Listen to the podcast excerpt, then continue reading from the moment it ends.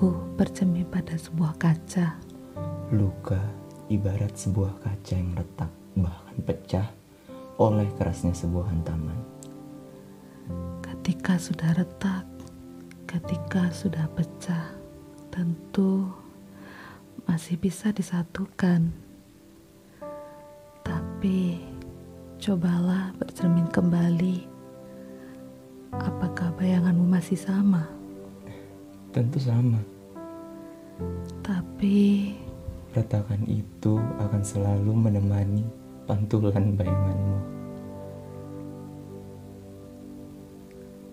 maaf dan memaafkan itu hanyalah sebuah berkat. Kaca itu sudah retak, bahkan pecah. Luka itu sudah terjadi. Namun, berkat itu hanya bisa menyatukan tiap-tiap pecahan dan akan tetap meninggalkan bekas.